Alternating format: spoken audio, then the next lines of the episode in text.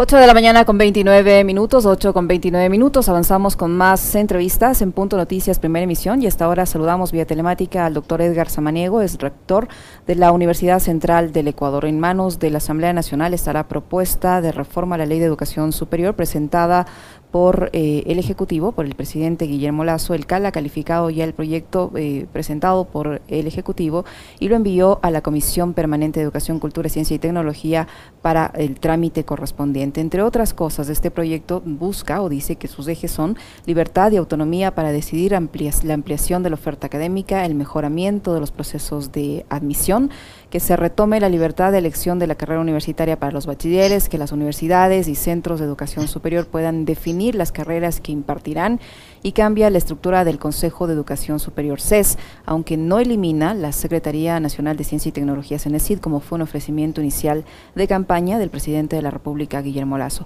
Esa es en resumen una parte de lo que contiene esta reforma que, que presenta el Ejecutivo. Doctor Samaniego, buenos días, bienvenido, le saluda Licenia Espinel. ¿Qué evaluación usted hace respecto a esta propuesta del Ejecutivo para reformar la Ley de Educación Superior? Le escuchamos, buenos días. Buenos días, Liceña. Un placer. Gracias por esta oportunidad. Permítame, antes de entrar en materia, una premisa que considero incuestionable y necesaria. Cuando el señor presidente acude a la Asamblea a entregar personalmente su proyecto de reforma, le está manifestando al país el interés que él tiene en reubicar y posiblemente reorientar la educación superior en el país. Pero también le está señalando tanto al Ecuador cuanto al mundo que la educación superior debe cambiar y modificarse permanentemente.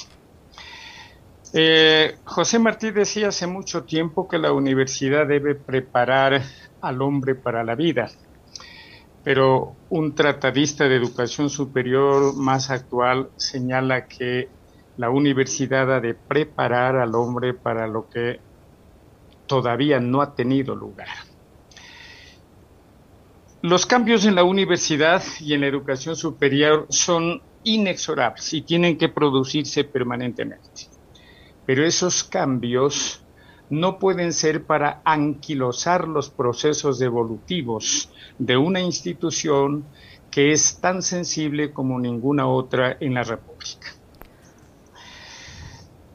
El eh, señor presidente Guillermo Lazo, en las tres campañas electorales en las que ha participado, ha señalado como propuesta fundamental de su tarea, abro comillas, echar al tarro de basura Cenecil. Luego señaló que el ingreso a las universidades será masivo sin ningún cuestionamiento. Libre acceso, ha dicho. Libre acceso. Doctor Samaniego, le, le voy a interrumpir un segundito. Doctor, le voy a interrumpir un segundito para pedirle por favor que se ubique mejor frente a su cámara en su computadora porque le estamos viendo solo de su nariz hacia arriba. Quisiéramos verle completamente su rostro, así es que por favor trate de bajarle, bajarle un poquito más su, su, su cámara. Ahí, ah, eh, ahí estoy mejor. Ahí está, mejor un poquito más arriba. Ahí, ahí está perfecto, doctor. Gracias. El libre acceso le ha ofrecido una autonomía a las universidades casi con el carácter de soberanía, mejorar la calidad de la educación superior, etc. Yo me voy a permitir con usted analizar las reformas, ojalá tenga tiempo, de artículo en artículo, no son muchos los que él propone cambiarlos, para ver efectivamente qué es lo que está ocurriendo. Empecemos con el artículo 18 de la Ley Orgánica de Educación Superior que se refiere a la autonomía.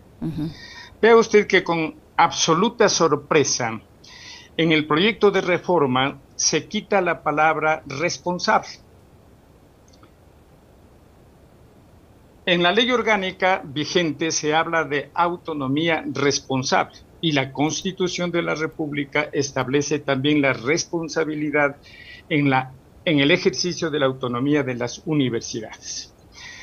Pero en los otros incisos ya le devuelve la responsabilidad, pero en los otros artículos le quita la responsabilidad a la autonomía. Cuando en el artículo 18 habla del ejercicio de la autonomía, lo único que hace con relación a la legislación vigente es cambiar una preposición por otra, un, un adjetivo calificativo por otro, pero símil al que existe actualmente. Y en el último inciso del artículo 18, retira la obligación para que los recursos de las instituciones de educación superior sean fiscalizadas, con lo cual está violando el artículo 355 de la Constitución de la República. Es decir, que con esta reforma, si se aprueba en los términos que está planteado por el Ejecutivo, los recursos que reciban las universidades públicas no van a poder ser fiscalizados. Por lo menos esa es la intención del Ejecutivo en su reforma. Allí está la reforma y creo que hay que remitirnos a las evidencias. En el artículo 80 sobre la gratuidad de la educación, la gran reforma consiste en que los estudiantes que ingresan al propedéutico o al, al preparatorio, como quiera llamarse semánticamente ese curso previo, tienen que pagar. Es decir, es la, gran reforma, la gratuidad de la educación en la propuesta del Ejecutivo es violentar la Constitución que establece con toda claridad, y la ley orgánica lo repite, que la educación en el Ecuador es gratuita hasta el tercer nivel. Con eso lo que se va a conseguir obviamente es disminuir las posibilidades de los jóvenes con escasos recursos para tener una opción de ingreso ya que no podrán pagar el curso preparatorio. Es decir, doctor, en este punto, eh, por ejemplo, si una estudiante eh, quiere eh, ingresar a la central, a la politécnica, a la ESPE, por ejemplo, tendrá que tomar cursos por separado para cada una de estas universidades pagándolos, sus padres de familia deberán pagar cursos por separado si es que este estudiante intenta eh, optar por, por ingresar a estas universidades, porque si se queda solo con una, posiblemente no pase ese examen de ingreso y tiene que tener otras opciones. Entonces va a tener que hacer el pago de cursos diferentes para cada universidad pública, ¿es así? Nos ubiquemos entonces en esta parte. El señor presidente Guillermo Lazo le había ofrecido al país que él dictaminará el ingreso libre a las universidades. El señor secretario actual de Cenecid salió a través de una pantalla a manifestar que el Ecuador le había interpretado mal al señor presidente, que lo que él habría querido decir o dijo es que había libertad para que los estudiantes escojan una carrera. Sin embargo, los la serie de documentos que circulan en las redes sociales dicen exactamente lo contrario. Vamos entonces a su inquietud. Lo que han hecho es cambiar un examen por otro y ponerle un nombre. Se acaba ya de recibir esos exámenes y vamos a ver los qué resultados existen. Si un joven no alcanza un cupo en cualquier universidad en la cual él se ha inscrito, esa universidad puede ofrecerle un curso preparatorio que durará seguramente seis meses a un año. Ese curso preparatorio es el que él tiene que pagar. Curso que anteriormente era completamente gratuito. Pero déjeme hacer una escasísima digresión en este momento. Se ha manifestado al país que se va a ampliar la cobertura y la esperanza de ingreso de nuestros jóvenes. Y ya se nos ha manifestado que de 90 mil cupos se han subido a 125 mil. Yo no quisiera poner en duda esto, pero sí puedo manifestar que de las averiguaciones que he hecho en una muestra estrictamente pequeña, en las universidades públicas de Quito, Guayaquil y Cuenca, concretamente en la carrera de medicina, no se ha incrementado en este semestre un solo cupo. La central, por ejemplo, viene manejando un cupo de 250 semestralmente desde hace unos cuatro o cinco años. La Universidad de Guayaquil tiene este cupo en 400 y la Universidad de Cuenca tiene 50. Seguramente a lo que se refiere el señor secretario de Senecid es a un incremento en las áreas sociales que valdría la pena que lo especifique y clarifique. De tal manera entonces que volviendo a lo nuestro, mire, la gratuidad de la reforma consiste en lo que acabo de señalar, pero hay otro asunto que es bastante importante. Se ha dicho reiteradamente a través de las pantallas y las pantallas lo repiten casi permanentemente, que la gran reforma consiste ahora en dar libertad a los estudiantes para que escojan su carrera.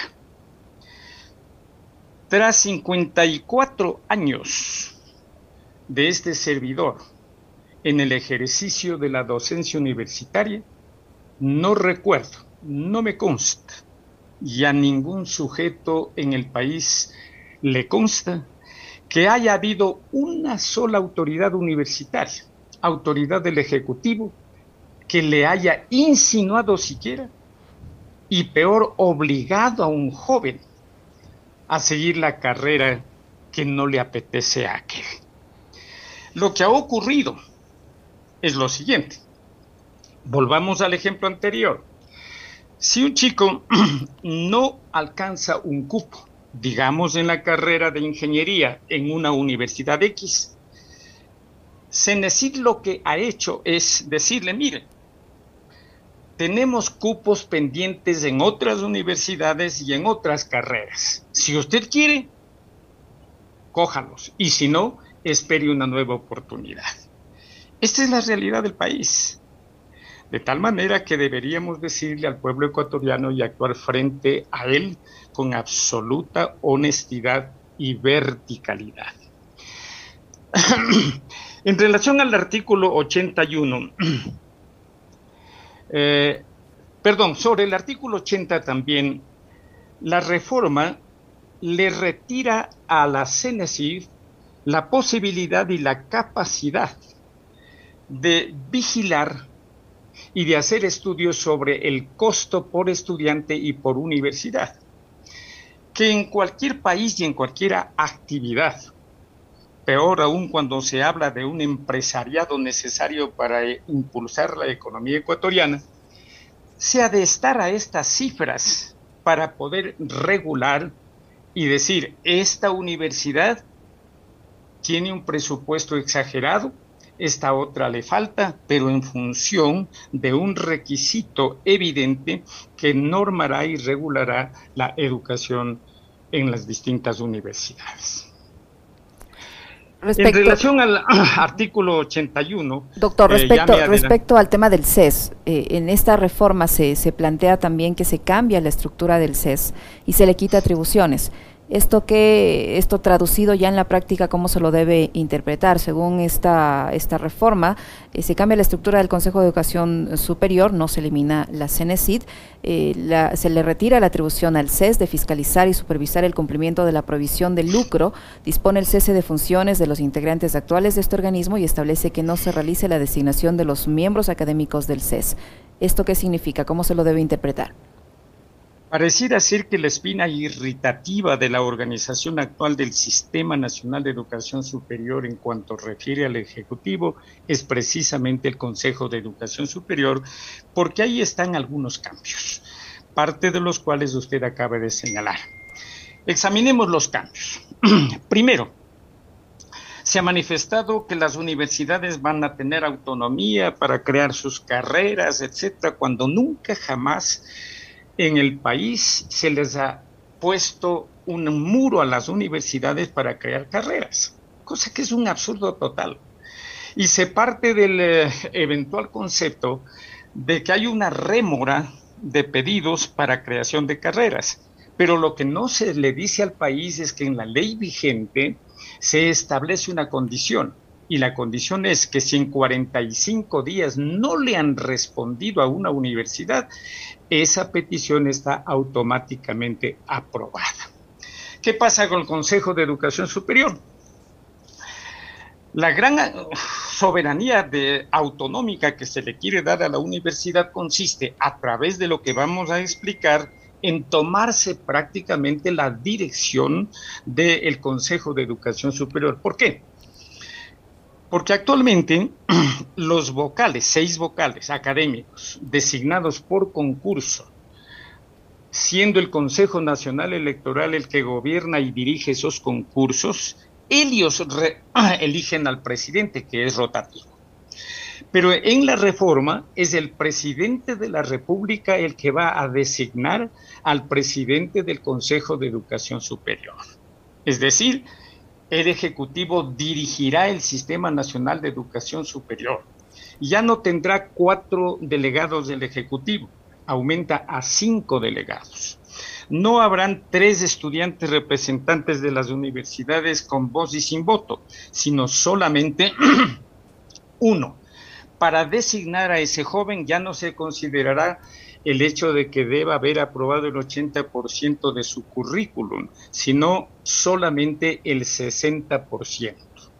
Pero hay cosas todavía más llamativas y preocupantes, como por ejemplo que el Consejo de Educación Superior ya no puede aprobar carreras, ni revisarlas, ni estudiarlas, sino se le ordena que solamente haga una lista. Es decir, la Universidad X tiene ocho carreras, A, B, C, D, etc.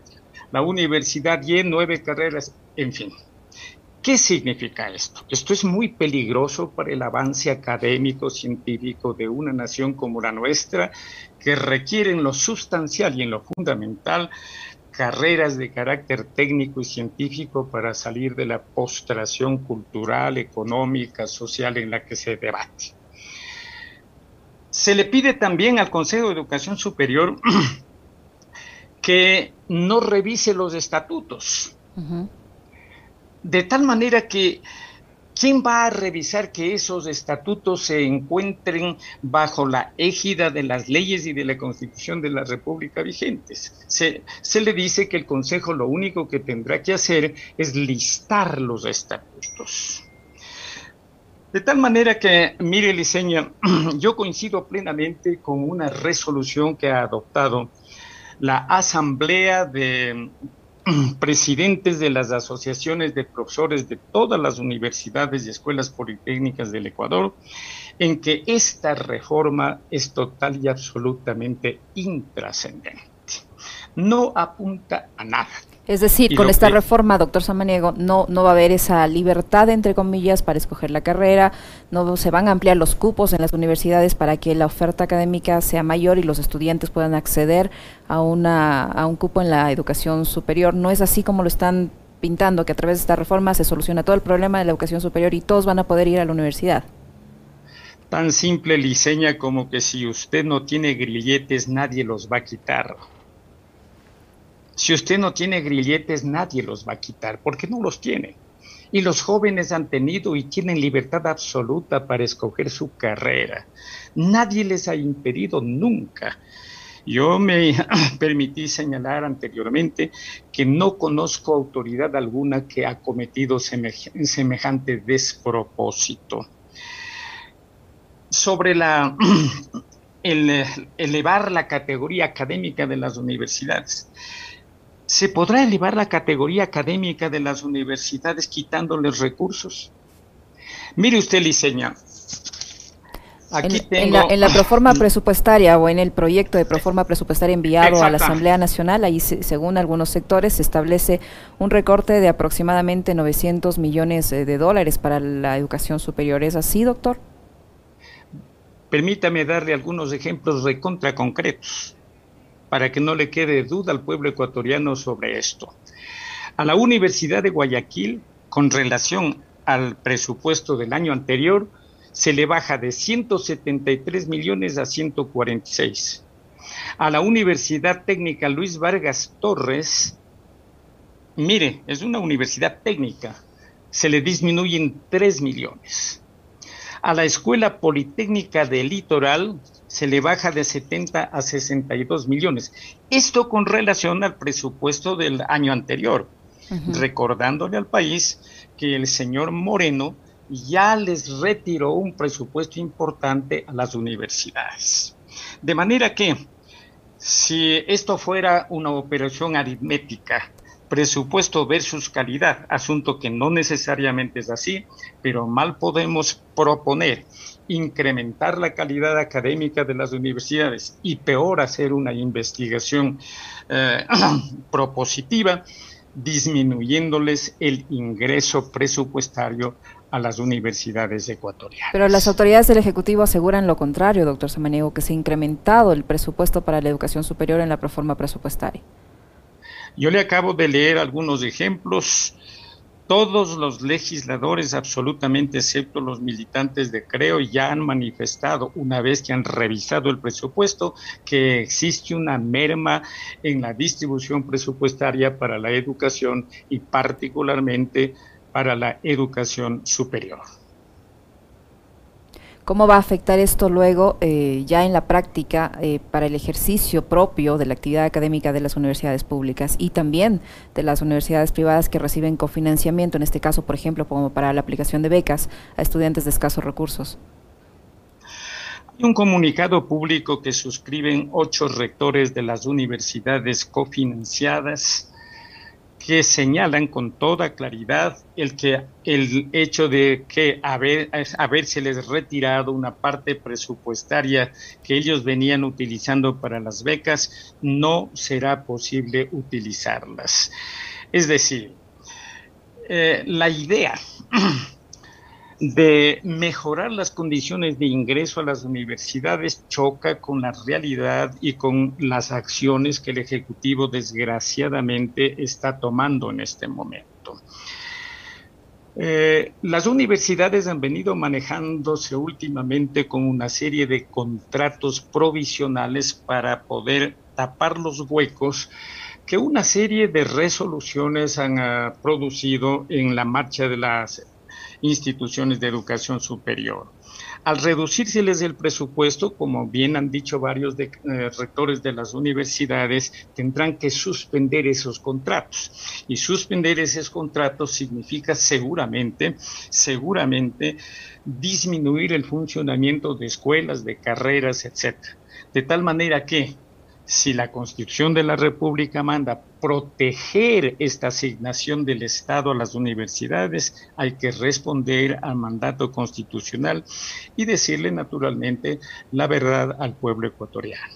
¿Qué debería hacer la Asamblea Nacional en torno a, esta, a este proyecto de reforma a la Ley de Educación Superior enviado por el Ejecutivo que, que se analiza allí y que no es el único además, porque hay otros eh, que entiendo yo también están siendo sujeto de análisis al interior de la Asamblea Nacional, pero específicamente sobre esto que usted dice no, no constituye mayor novedad y no y no, y no va a cumplir con el objetivo que se plantea en esta propuesta de, de, reforma, que es ampliar la oferta académica y mejorar el acceso de los estudiantes a la educación superior. ¿Qué debería hacer la Asamblea con este proyecto?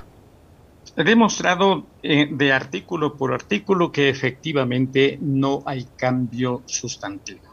Y el mismo Ejecutivo está tan cierto en esta posición que en la reforma propone que en un año el nuevo Consejo de Educación Superior prepare una nueva ley orgánica de educación superior. Este nuevo consejo que estaría, si se aprueba esta reforma presentada en los términos como, como ha sido enviada por el Ejecutivo, sería un consejo de educación superior del Ejecutivo, porque se cambiaría su estructura y la conformación del mismo de acuerdo a esta reforma por lo menos el presidente, de acuerdo con la reforma, será nombrado por el Ejecutivo. Y lo que debe hacer la Asamblea para responder concretamente a su, pregunta es rechazar este proyecto de reforma que no reforma nada y que, repito, utilizo el término de los profesores de las universidades, es total y absolutamente intrascendente.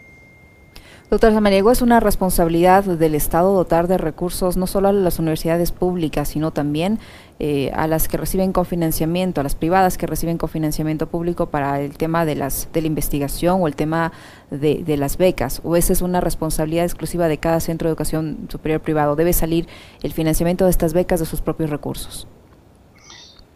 Bueno, la Constitución de la República establece que las universidades pueden buscar fuentes de financiamiento un tanto ajenas al presupuesto que les asigna el Estado. Y la Constitución también establece que esos recursos conseguidos por el trabajo, la asesoría o cualquier otro eh, implemento que utilice la universidad deben ser utilizados para incrementar su patrimonio, para realizar investigación y para eh, implementar becas para los estudiantes de escasos recursos. Cuando el, Consejo de Educación Superior y la Ley Orgánica eh, de Educación Superior estableció que algunas universidades pueden recibir un cofinanciamiento del Estado, lo que estaba en definitiva diciendo es, ustedes están eh, contribuyendo en alguna medida a mejorar las condiciones culturales de mi país, por lo tanto, reciban una parte de financiamiento para continuar adelante. De manera que yo pienso que eso debe continuar, pero naturalmente esos recursos que no son parte del Estado tienen que ser auditados y fiscalizados y no como propone la reforma, que no se auditen ni siquiera cuando hay pretensiones de lucro en el sector privado o en el sector público por parte de las universidades. Doctor Samaniego, ¿qué tan viable es que eh, se dé paso a, este, esta propuesta para que se para que se abran nuevamente estas instituciones de educación superior que en su momento fueron cerradas por su falta de calidad académica, por no tener las condiciones necesarias para ser llamadas siquiera universidades y por incluso muchas de ellas ofertar carreras disparatadas. Yo recuerdo en, ese, en esos tiempos que habían hasta ingenierías en cosmetología. Eh, ¿qué, tan oportuno es que esto, que se dé paso este tipo de, propuestas en los momentos actuales eh, en que la educación superior del país atraviesa problemas eh, de financiamiento?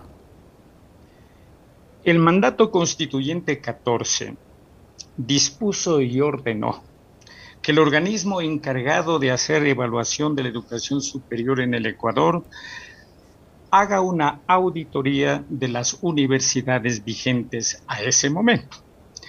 Tras ese estudio se determinó que 14 universidades que no reunían las condiciones mínimas para ser designadas como tales y que el pueblo ecuatoriano los llamó universidades de garaje, debían desaparecer. La propuesta del Partido Social Cristiano en el seno de la Asamblea actual nos parece realmente horroroso. Y a los académicos de bien en este país ya nos está produciendo una dispepsia intestinal el entender que semejantes barbaridades puedan regresar y como dije al comienzo y usted me escuchó, los cambios tienen que ser hacia la evolución y no retrospectivos. El pueblo ecuatoriano sabe que varias de esas universidades no fueron tales, sino un mercado de títulos falsos, de cursos académicos eh, eh, realmente desastrosos, de falsificaciones de tesis doctorales, de tesis de maestrías, de tesis preprofesionales, etcétera, etcétera. De tal manera que yo entiendo que esa barbaridad propuesta por uno de los diputados social cristianos tendrá que ser retirada antes de que la sensatez y la razón nacional le obliguen a hacerlo. Eh, doctor Samaniego, ¿cuáles deberían ser los temas que sí deben toparse en esta reforma a la ley de educación superior? Que sí generen un cambio, que sí posibiliten al estudiante acceder eh, en mejores condiciones a la universidad. A ver, primero permítame decirle algo. Yo veo un asunto que es positivo en la reforma y que posiblemente no lo he señalado y que es una aspiración de los gremios y de los profesores bastante antigua a partir de la vigencia de la Ley Orgánica de Educación Superior, es el hecho de que para ser autoridad universitaria no se requiere el título de PhD. La reforma establece ese cambio y ojalá ojalá los eh, eh, diputados consideren que esa es una rémora dentro del proceso administrativo de un país como el nuestro que necesita todavía caminar bastante como para llegar a un nivel de excelencia de esa naturaleza. Efectivamente, la oferta en el nivel secundario en relación con la admisión en el nivel eh, universitario tiene una brecha oceánica gigantesca. Pero esta no se resuelve con el ingreso masivo. Se resuelve con lo que ya se ha venido haciendo en las universidades. Uno, los cursos propedéuticos. Pero fundamentalmente, el cambiar las posibilidades de trabajo para los jóvenes ulteriormente a su, a su bachillerato robustecer y crear más institutos superiores para que ellos puedan adiestrar a muchísimos jóvenes en tareas técnicas, que ese es el camino para la civilización en la cual nosotros estamos transcurriendo actualmente. Pero Permítame en este momento, porque sé que algunos de los diputados también propone el ingreso libre a las universidades. Este va a constituir otro retroceso bárbaro. Regresará la violencia a las universidades. Recuerde usted, recuerden los eh, compañeros y los ciudadanos ecuatorianos las épocas que vivíamos cuando ingresaban 500 mil, 2 mil, 3 mil estudiantes al primer año de una escuela. A manera de anécdota, déjeme decir, no, no de anécdota, sino de una vivencia, déjeme decirle lo siguiente con el famoso ingreso masivo a la universidad. En la Facultad de Medicina de la Central y de alguna otra universidad pública que necesitan los hospitales para la realización de las prácticas de los jóvenes, ¿qué ocurría? El supervisor de semiología, por ejemplo, iba con 15 y 20 estudiantes a manosear a un paciente. ¿Cuál fue la respuesta? Muchos pacientes en el hospital Eugenio Espejo en esa época huían de las camas para no ser sometidos a, este, eh, a esta agresividad que se producía por el exceso de estudiantes. Cuando nosotros implantamos el examen de ingreso en la Facultad de Medicina, yo quiero decirle al país lo hicimos con frontalidad, porque no puede usted en una carrera y en muchas carreras universitarias que requieren de un exceso de responsabilidad social humana, poner cantidad de sujetos sin ni siquiera averiguar quiénes son. Más de uno de ellos pueden tener aberraciones de carácter psicológico y entregar la vida de un paciente a esta calidad de sujetos no creo que sea lógico. Le queremos agradecer, mi doctor. Se nos ha terminado. termino con esto. Termino con esto. Mire, el que el Estado subvencione dinero para amainar un poco la pobreza puede tener explicación, pero pensar que se puede subvencionar la deficiencia cognitiva, cognitiva, perdón, esta sí que constituye una auténtica aberración humana. Muchísimas gracias, doctor. Se nos terminó el tiempo. Un gusto conversar con usted y obtener la información que nos ha proporcionado. El doctor Edgar Samaniego, ex rector de la Universidad Central del Ecuador, analizando las reformas a la Ley de Educación Superior y los recortes a la educación superior establecidos en la proforma presupuestaria. Muchísimas gracias, doctor. A usted, gracias.